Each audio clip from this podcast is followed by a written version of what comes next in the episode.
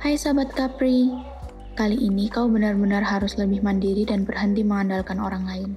Tunjukkan pada semua orang siapa kamu sebenarnya.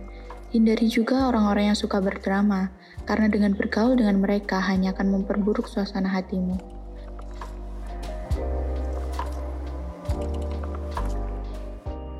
Percintaan untuk Capri Lovebird Hubunganmu sedang baik-baik saja minggu ini. Setelah melewati pertengkaran panas, saat inilah waktu yang tepat untuk kembali bermesraan.